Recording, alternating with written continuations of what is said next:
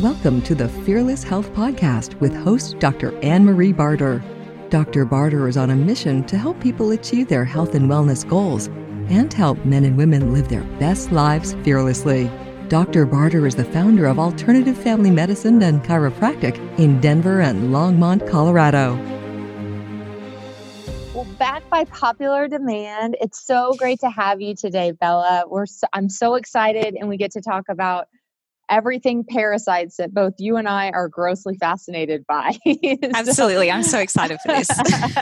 so, um, I just really want to get into it because I think um, people have a lot of questions about this. There's a lot of misinformation about parasites. So, um, so first off, what are parasites?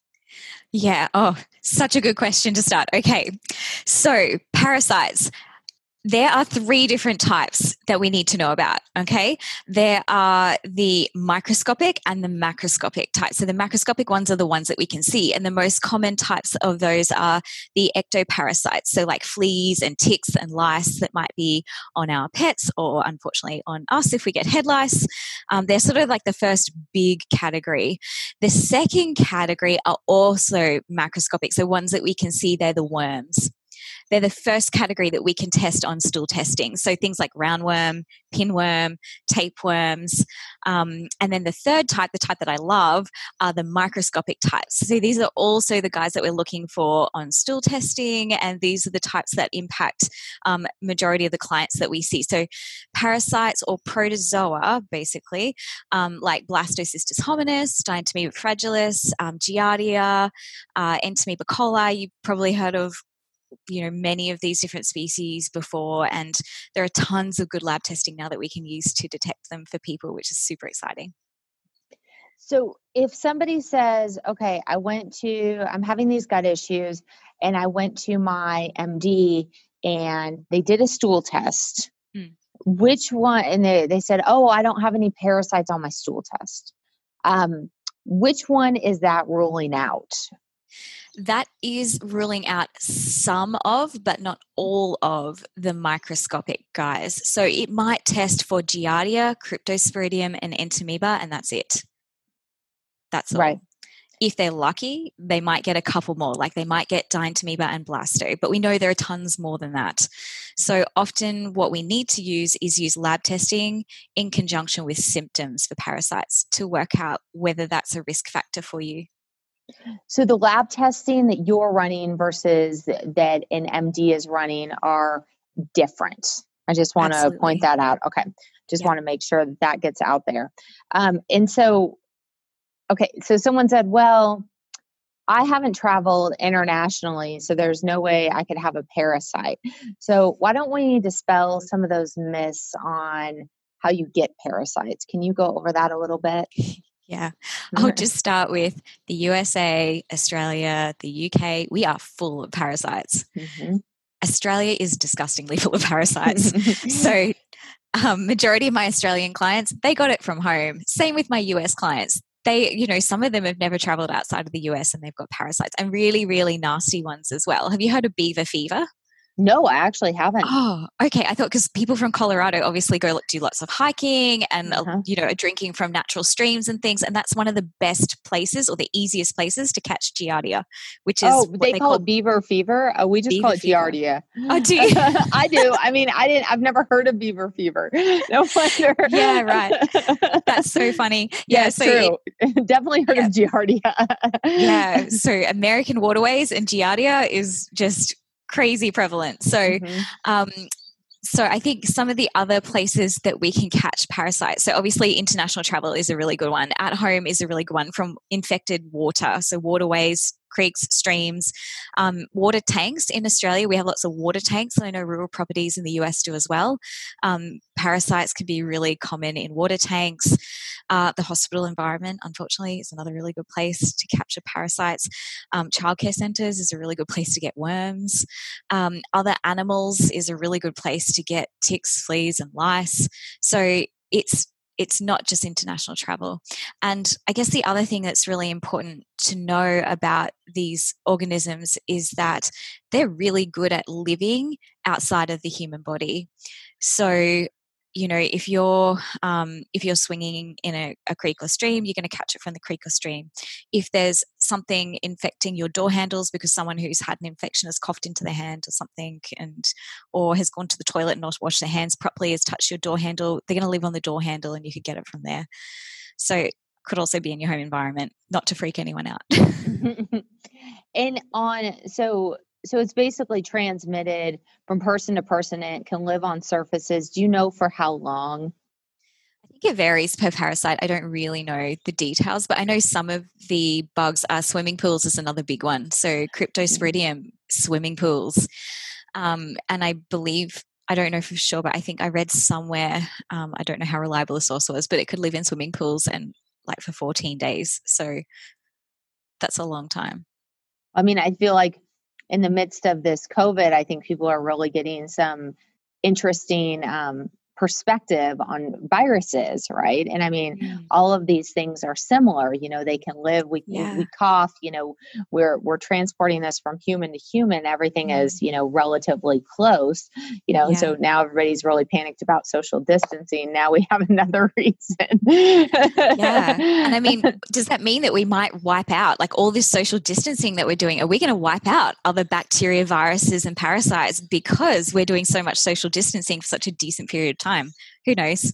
It's possible, right? Yeah. So with animals, um, you know, where they are the carriers. So for example, with ticks on, mm-hmm. you know, a dog, generally the ticks don't choose to burrow in the dog. They want a human host. Is the same true for some of the air, other parasitic infections? Yeah, worms are a big one. So, um, Dientamoeba fragilis can live on, so the microscopic parasite can live on certain types of worms that can live in the soil. So if you're walking and you step on a certain infected piece of soil and that worm burrows up into the sole of your foot and, and brings um, that microscopic parasite with it, it's a really easy way to get that infection. Um, from our environment. And I guess the big one is, you know, fecal oral transmission as well. Mm-hmm. So, you know, contaminated foods and waters and things like that that we're just putting straight into our GI tract. Yeah, actually, it was interesting. I I, I read a study. Um, you know, I really am into mold, but I read a study that about twenty five percent of the American food supply was contaminated. wow, that's really scary. so, I mean, and I don't know, yeah. you know, if that, you know, they felt that was more with um, mold contamination or mm. mold exposure but you wonder how much of that could be other critters other bugs i you yeah. know i don't have the stats on that or the numbers on that yeah, it's really interesting, isn't it? I think bacteria is a big one, isn't it? You know, bacteria in food that's been sitting around for too long, you know, and I think uh, in Australia we had an outbreak of bacteria in packaged lettuce and it all got recalled from our international, like from our mm. grocery stores internationally. And yeah, so who knows how much is living in tiny quantities on the foods that are sitting in our grocery stores, even. Right.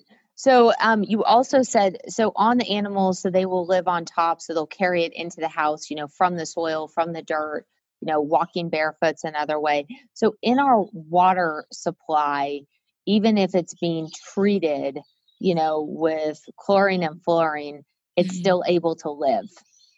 Yeah, cryptosporidium is a pretty renowned bug for living in infected, like in, living in swimming pools and surviving chlorine. Incredible. Yeah. That I didn't know. Yeah. That's a really super interesting fact. Yeah. It's pretty, and it's a nasty parasite too. Like people get really horrible symptoms from crypto.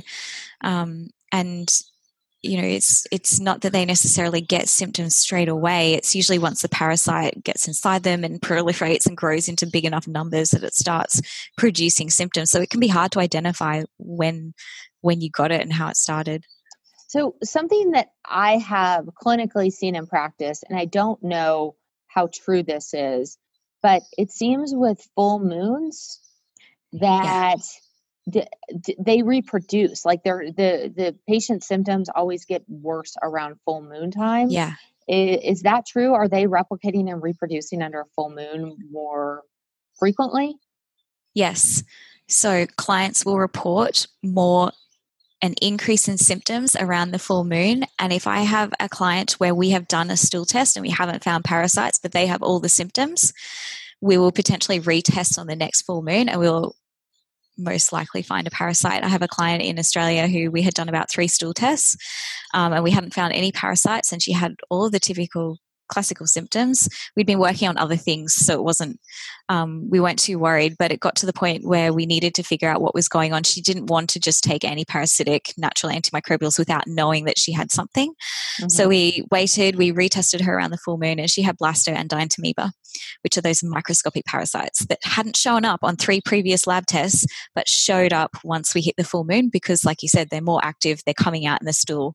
Um, because we know parasites go through life cycles, right? So they've got their cyst form and their active form. So we want to capture them when they're in their active form because it's easier to detect in the stool test that way. Mm-hmm. And what percentage of people do you think potentially have a parasite? What would be your guess?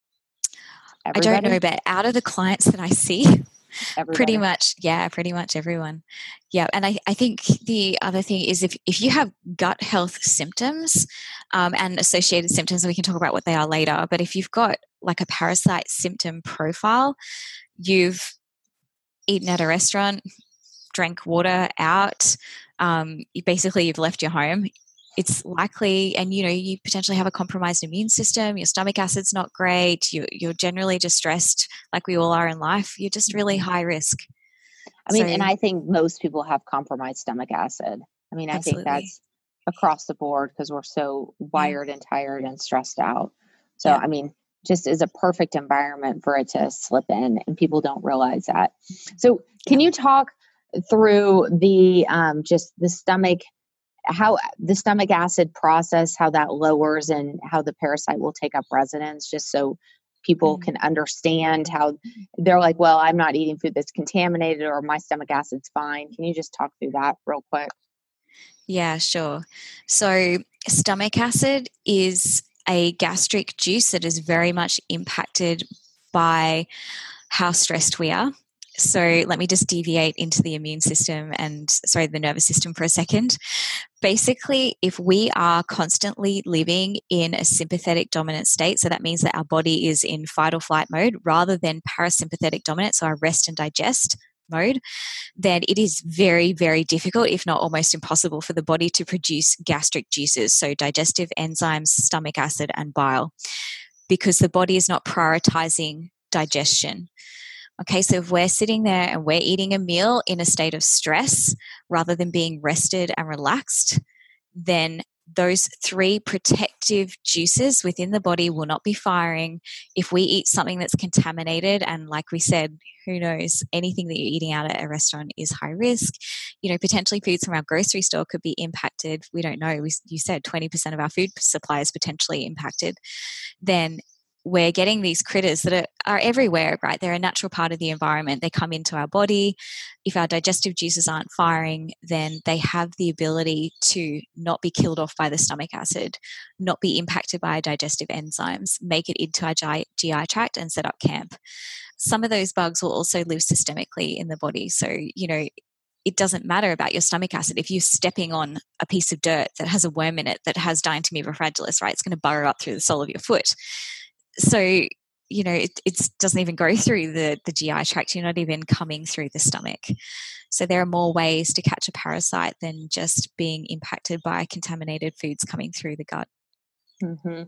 And and what are the symptoms of potentially having a parasitic infection?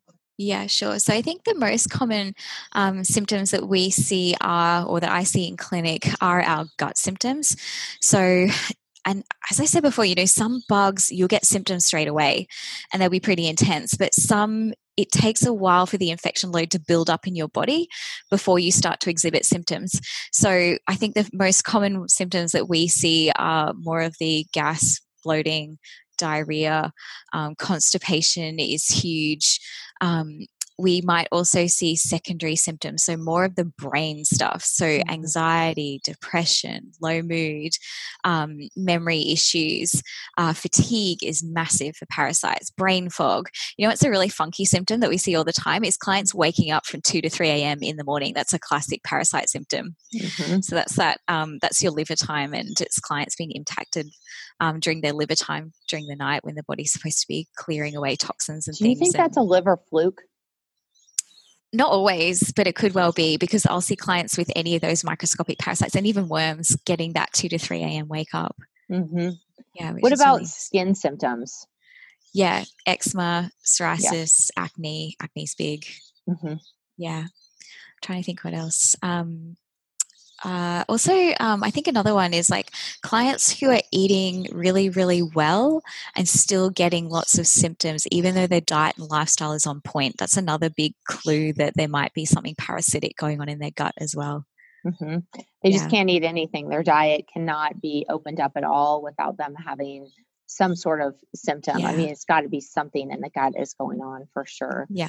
For sure. Yeah. What do you notice about itchy, just itchy skin, no skin symptoms? Yes. Um, what do you mean by what do I notice? Can or do you do you believe that's a parasitic symptom? Yeah. Just itchy yeah. skin. Yeah, uh, it's. I mean, it's tricky. It could also be yeast, but yeah, mostly mm-hmm. that's a big clue for parasites. Um, mm-hmm. Um, lots of clients get itchiness around the eyes mm-hmm. as well. Have you noticed that? I yeah. have. Weird, I've also noticed the top of the head and then arms. Mm. Oddly, I yeah, that's just something I've clinically noticed in practice. Yes and i find you know i find most people have no idea when they were impacted by it or when they mm-hmm. were exposed to a parasitic infection. Most people have no idea when it happened. There's there's no date stamp. I, I feel like it really takes a little bit of time after the after the event to really see it build up. And then maybe people have a blind eye to it. You know they're like well i got a little bloated and a little gassy. But then the skin condition showed up or then this thing showed up or this brain fog showed up and it was over this you know mm-hmm. six month amount of time and wow I, I noticed it on these nights which tend to be more full moon impacted it's just yes. what i've what i've noticed or what it's appeared um i saw one time i saw like a horrible belly rash um from a parasitic yeah. infection yes. horrible belly rash which was yeah. interesting, you know, and then that's showing, you know, it's systemically in the, you know, entire system and not just mm. in the gut itself. So to your point. Yeah yeah, it's um, some of these bugs and their ability to move systemically. Like even the microscopic ones, they don't necessarily just stay in the gut. They can migrate throughout the whole body, you know, up into the brain, into the liver. You know, Giardia, um, one of the hardest, the, the trickiest things about Giardia is that when we're trying to get rid of it, because it's so good at migrating into the liver and the gallbladder, you can't just clean it out of the gut. You've got to clean That's it right. out of those environments as well. Right. So it makes these bugs really tenacious. I think it's really hard to get rid of them after they've started to migrate. Yeah. yeah when they're in the muscles and everywhere else systemically, mm. I think they're challenging. I think yeah. they're much more challenging. Yeah, that's actually another really good point. Blastocystis hominis, and in the literature, you'll see it everywhere as well. Um, arthritis, like when it gets into the joints, it's pretty crazy how impacted people can be. I think as a chiropractor, you'd probably see that. that. Yeah, I imagine. Yeah, I think Trichinella likes the joints as well yes. um, and muscles a lot. Mm-hmm. I think mm-hmm. that that's also been another one that loves yep. that area. Uh, can these be transmitted sexually? Do you find do you find that that's a, w- a way that it's passed, or if you don't know, that's fine? So, if we think about fecal contamination, then obviously depending on what you what activity you're doing if you can get fecal contamination yes absolutely. Um, as far as i'm aware the microscopic organisms you can correct me because i don't know for sure but as far as i'm aware the microscopic organisms i don't believe can get unless they're in the genitourinary tract.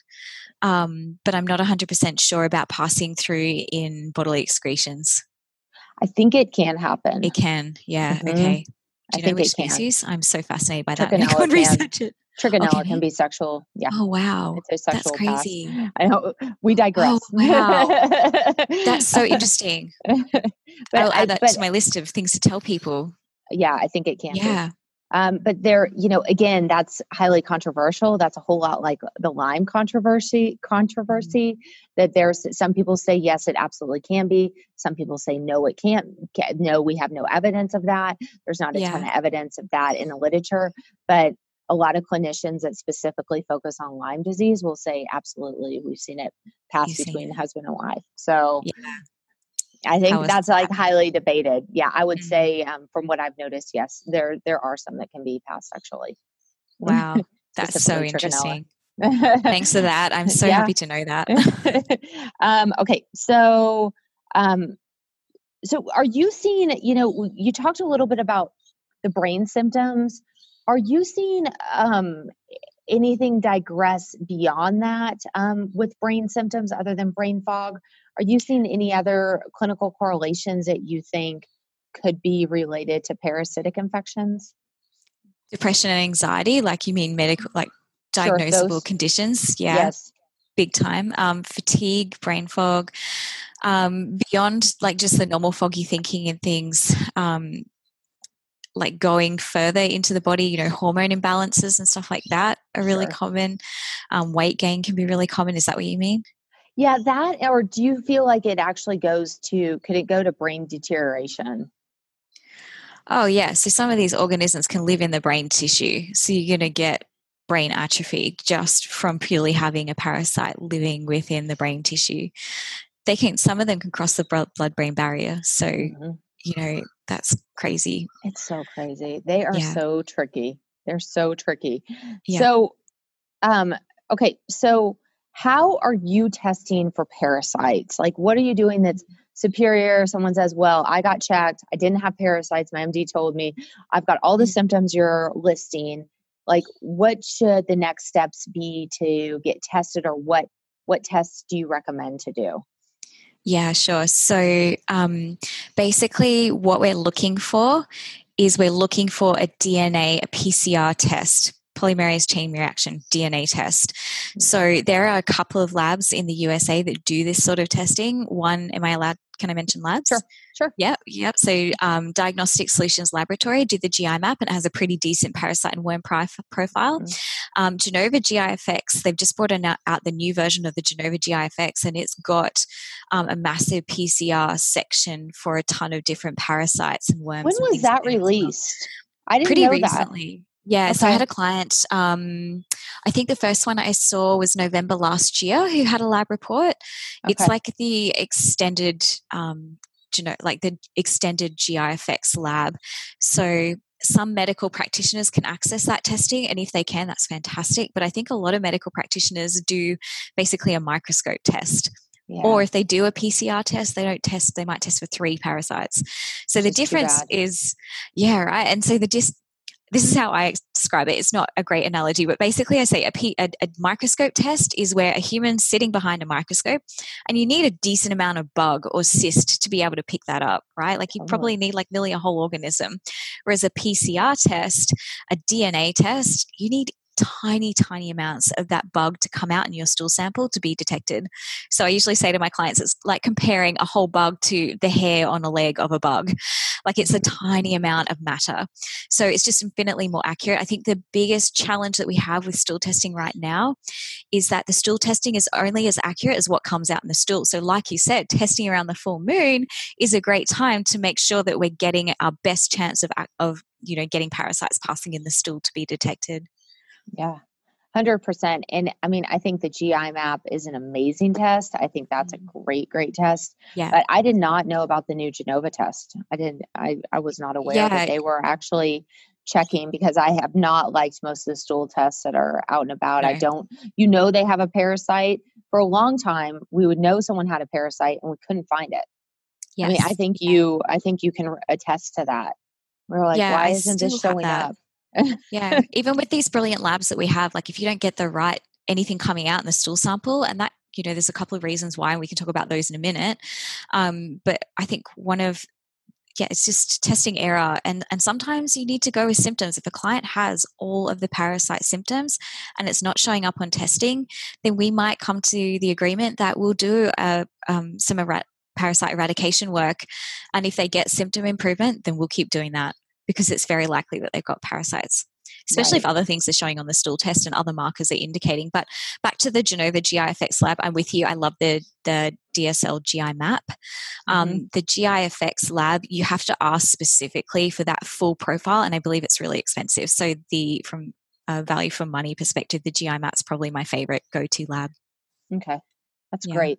And so when you're actually eradicating these parasites, um, how long do you think it takes to eradicate a parasite?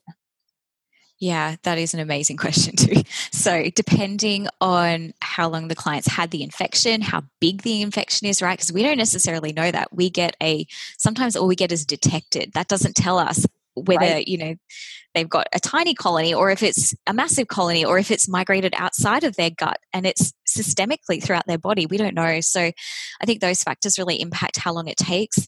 Generally, what we do for our clients is we start with if we're using natural antimicrobials we might start with 60 days and then we'll do some other work and we'll you know we might do parasites we might address bacteria and yeast and we'll retest to see what we've got. If there's parasites still there then we know that the infection was probably bigger than we thought or it was systemically throughout their body and we need to do more work. Um, you know so sometimes it'll take 60 days clients will clear a parasite infection completely. Um, they'll be feeling really good because we're also looking at symptoms. There are symptoms of all gone away.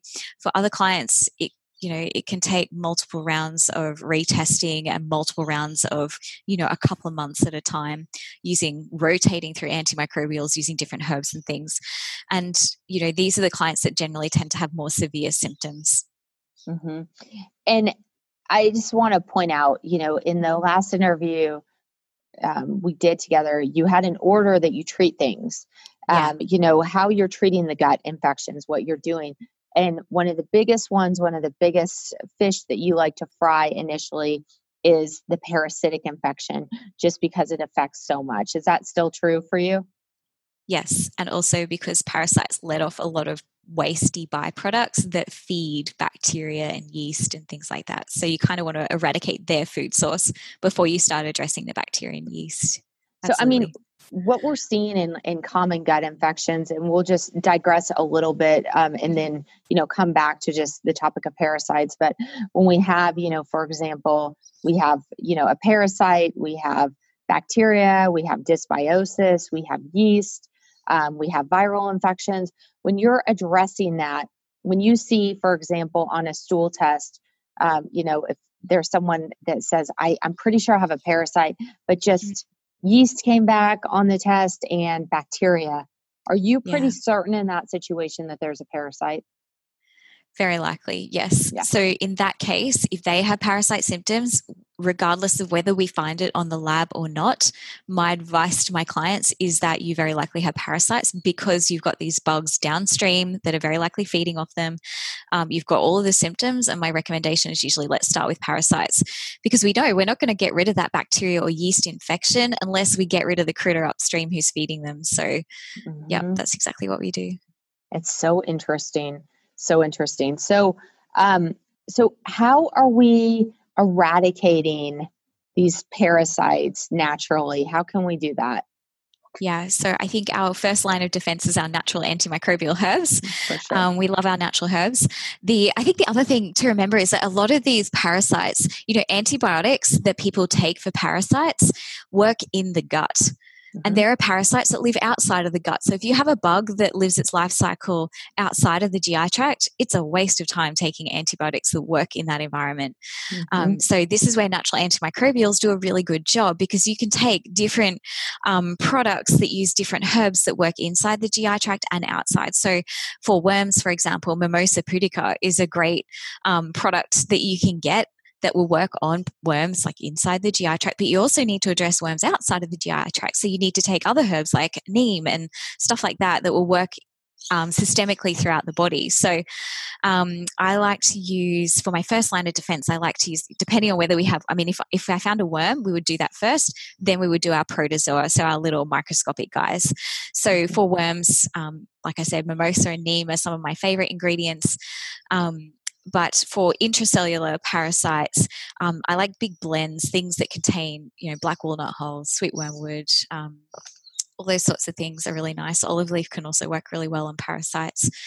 Um, Artemisia is really good. So they're basically being rotated because I found early days of clinical practice, I was basically giving clients the same thing for 60 days, and I found um, I was less likely to eradicate parasites than if I did more of a rotation. So now I usually start with rotating herbs every month um, and usually doing, you know, a two month eradication plan, doing some other work on bacteria yeast retest, and then always trying to use different herbs every time but antimicrobials is where where we start. Is that generally where you start as well with your antimicrobials? For sure. Um, yeah. Yes. Um, sometimes I work in a different order than you, but yes, yeah. definitely. I've seen. You know, it's been interesting. What I've seen clinically is. Mm-hmm. Um, I think neem just produces can produce so many die off symptoms, and so can olive yeah. leaf.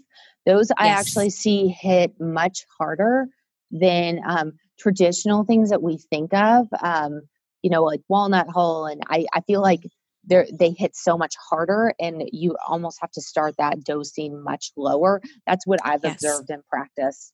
Have yeah. you observed the same thing? I'm uh, I generally use blends, so products that have small amounts of neem and olive leaf.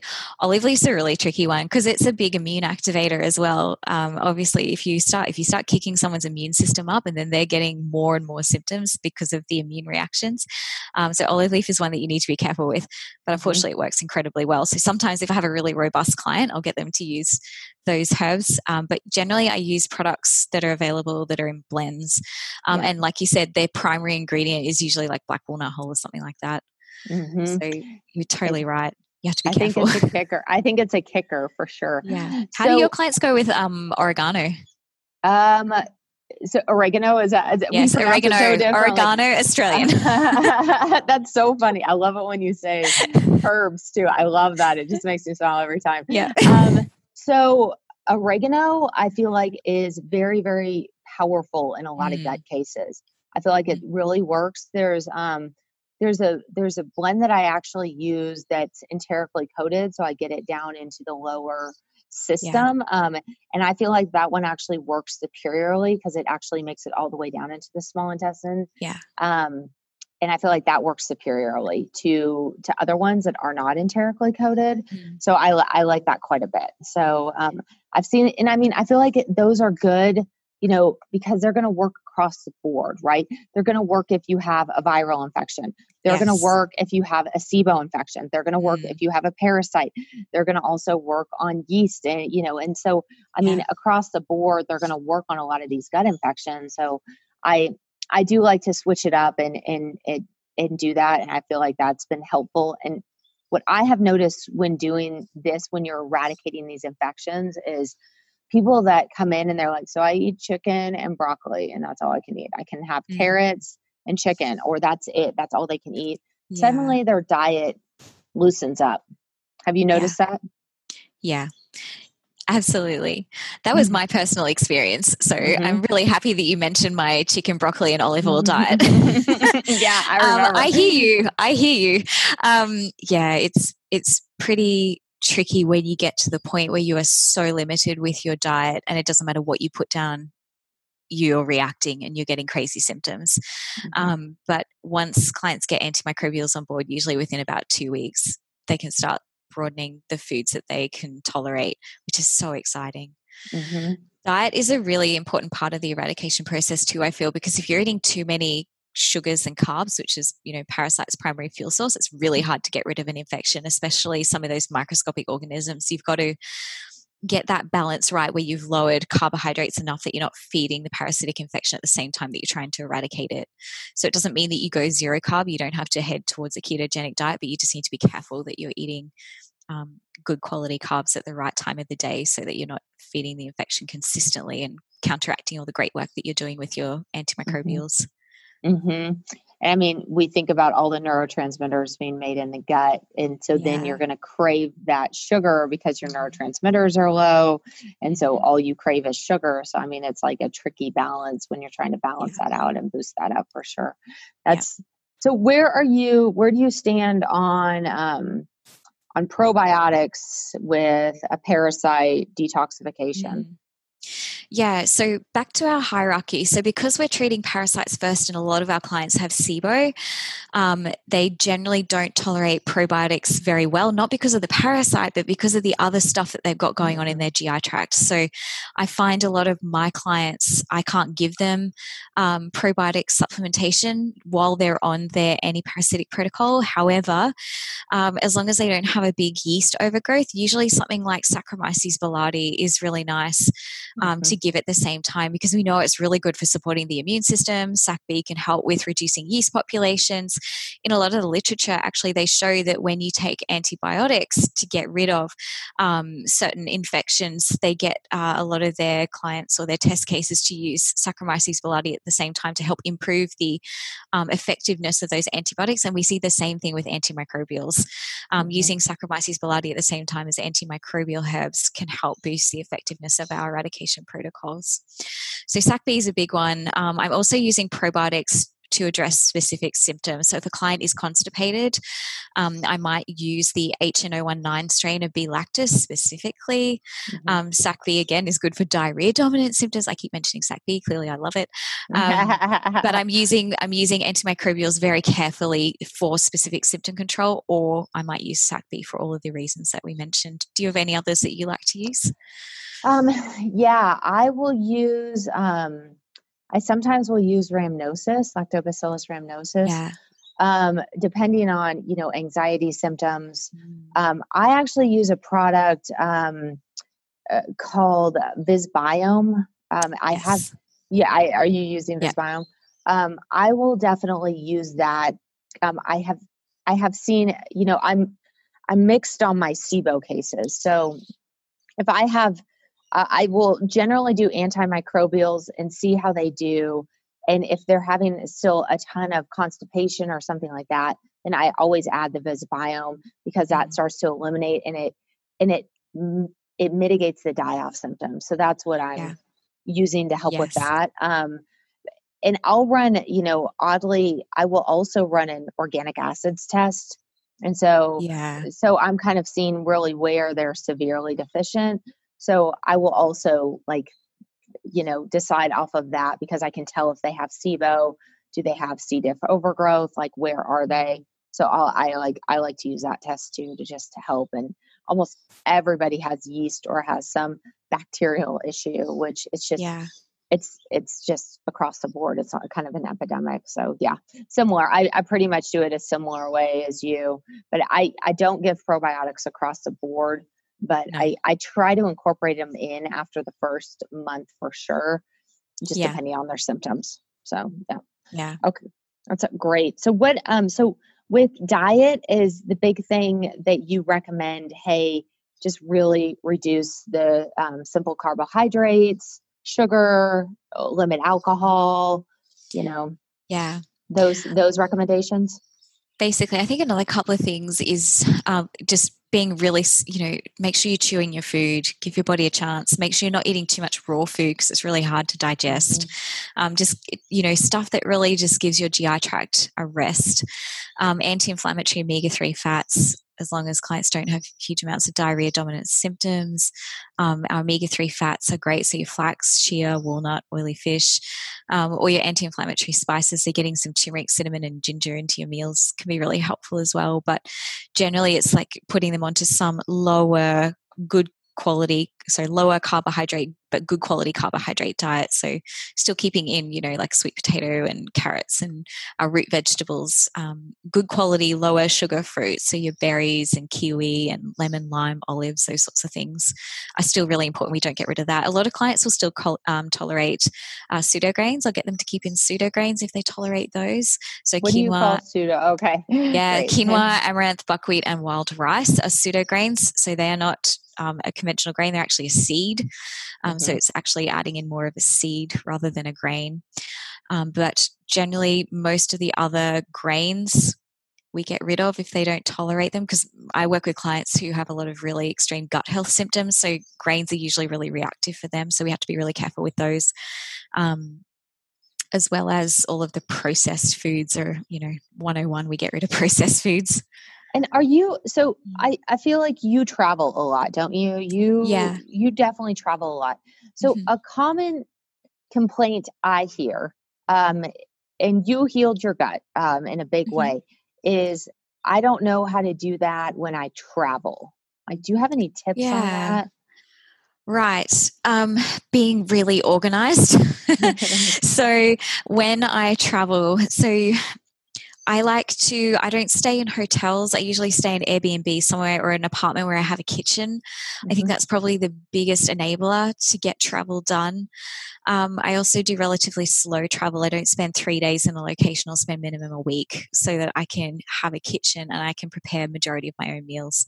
I'm also doing lots of research. If I'm eating out, I'm researching restaurants that have, you know, I think paleo is a really good um, dietary ideal if you're trying to eat lower carbohydrate. If you have a restaurant that offers like paleo style meals, you know that there's something that's relatively low carb using good quality organic whole foods um, mm. and you know is going to give you a mostly protein and vegetable and healthy fat based meal which is a good way to go. So um, eh, some of the other things that I'll do, and I mean, it depends on the airlines that you're flying with, but I'll cook up batches of um, things that I can take with me as well. When I get to a location, I'll buy bags of healthy snacks. So, like, I'll buy bags of like organic, I'll find the organic grocery store, I'll buy bags of nuts and mixed nuts and things like that that I can snack on so that if I'm mm-hmm. out and I get hungry, I'm not looking for something, um, you know, delicious that's locally available that I probably shouldn't be eating if I'm on a protocol. yeah, right. I mean, because I think that's the thing, right? If you're on a protocol, it's different to when you're traveling and you're experiencing a culture. If you're on a mm-hmm. protocol and you're working hard at getting rid of a parasite for 60 days, you don't want to compromise that. You want to work hard at that because right. it's not a 60 days that you want to have to repeat if you don't have to. So mm-hmm. um, that's very different to if you're traveling to experience a culture and their food. You know, you eat the I don't know, the churros or whatever you're going to have. um, but yeah, so when you're true. on a protocol, you just need to be really organized. And what are you seeing, you know, um, what are you seeing with, with die off symptoms? When you're doing this? What are you noticing like when mm-hmm. a patient actually goes onto a protocol and mm-hmm. they're getting, you know, you've put them on antimicrobial herbs and wow, you know, what are they going to expect? Yeah, so I think fatigue is probably one of the biggest symptoms that clients will report first is fatigue. Headaches are massive.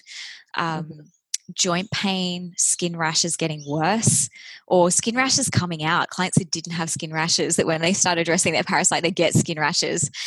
Mm-hmm. Um, mood symptoms are big.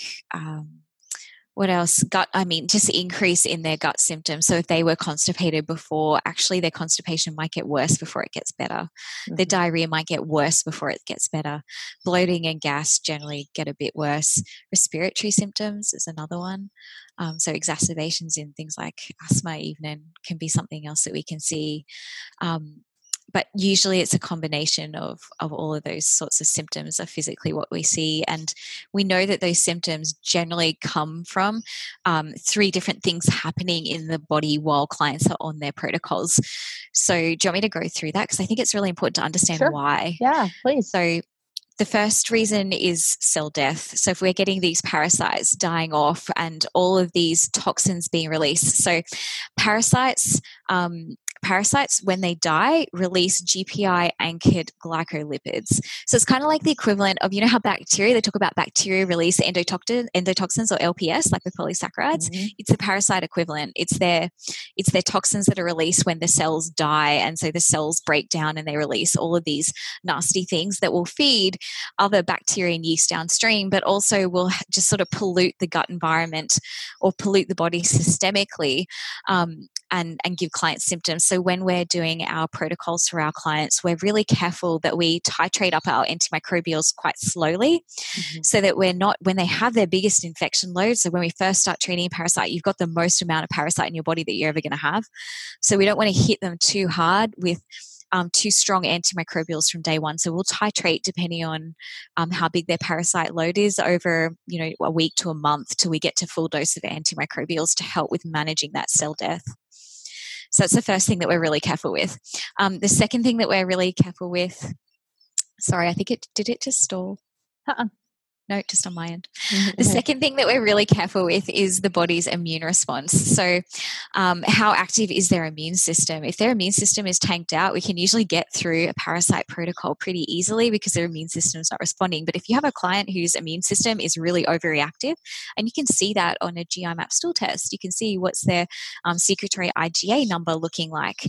Uh, is their immune system res- over responding to everything? Then we want to be constantly on top of inflammation and controlling inflammation inflammation really well. So, sleep is the first thing we work on. Um, using antioxidants, our anti-inflammatory omega-3 fats, um, having a having them in the diet is really important. Just really working on that immune response so that they're not getting dire symptoms from an overactive immune response. And the third thing that we're really careful with is clearance. So, how good are their detox pathways? Because if their detox pathways are all chocked up and their body's not detoxing really well, then they're going to have all sorts of crazy dire symptoms that they're going to need to manage from that. So, making sure that their liver is detoxing properly, the lymphatic system is working properly, making sure that we're, um, if they're constipated, that we're eliminating properly. Hydration is incredibly important for detox. And I'll often use get my clients to use binders. And I don't mm-hmm. know what your take is on binders because they can be very controversial, but within the first 60 days of a client's work or journey that they take with us, I usually get them to use a little bit of binder every day, mm-hmm. just to help when with when they've got their biggest amount of infection load dealing with that. Um, if they if they really react to the to the protocol, I 100% yeah. always do a binder. If they're having yeah. like real bad die off symptoms, I will I I play it by ear. Um, yeah. so I don't do it across the board. Um, but but when but it makes such a big difference if they're having such big mm-hmm. die off symptoms. So yeah, I totally agree with you. I see why you would use it. Yeah. So that's um that's sort of our our that's how we look at die off symptoms and if our clients start experiencing die off symptoms that's all the areas that we're trying to address for them very good yeah yeah that's great so um where um so where can people find you if they want to get in touch with you yeah, sure. So um, I work at the clinic that I created. It's called the Functional mm-hmm. Gut Health Clinic. Mm-hmm. Um, I also have another three practitioners, and we all do um, the exact same thing. So we all uh, keep up to date with the with the literature and um, best practice, and we all work together. So we are all going to provide you with the exact same protocol recommendations. So there's Mark, Michaela, Anita, and myself. Um, we are a fully online clinic. We work with clients across Australia, New Zealand, UK, USA and Canada, mostly because that's where we can access the testing and supplementation that we need. Um, we haven't branched out into other countries just yet, just again because of testing and supplementation access. Um, but our website is www.bellalindeman.com. Um, if you want, I can give you the website address to put underneath yeah. the show. Yeah, probably the easiest yeah. way. Yeah. My name is a little bit tricky to spell, so it's probably easier just to have a link. awesome. And you are offering a hundred dollars off if you put in Fearless 100 uh, for people listening today if they wanted to get involved in the program. So yes. Yep. So we have the constipation masterclass is one of the um, resources that we offer outside of our um, outside of our clinical consultation. So, the constipation masterclass basically looks at um, diet, lifestyle, um, motility, uh, basic supplementation for if you're having chronic constipation as a symptom. Awesome. Okay. Yeah.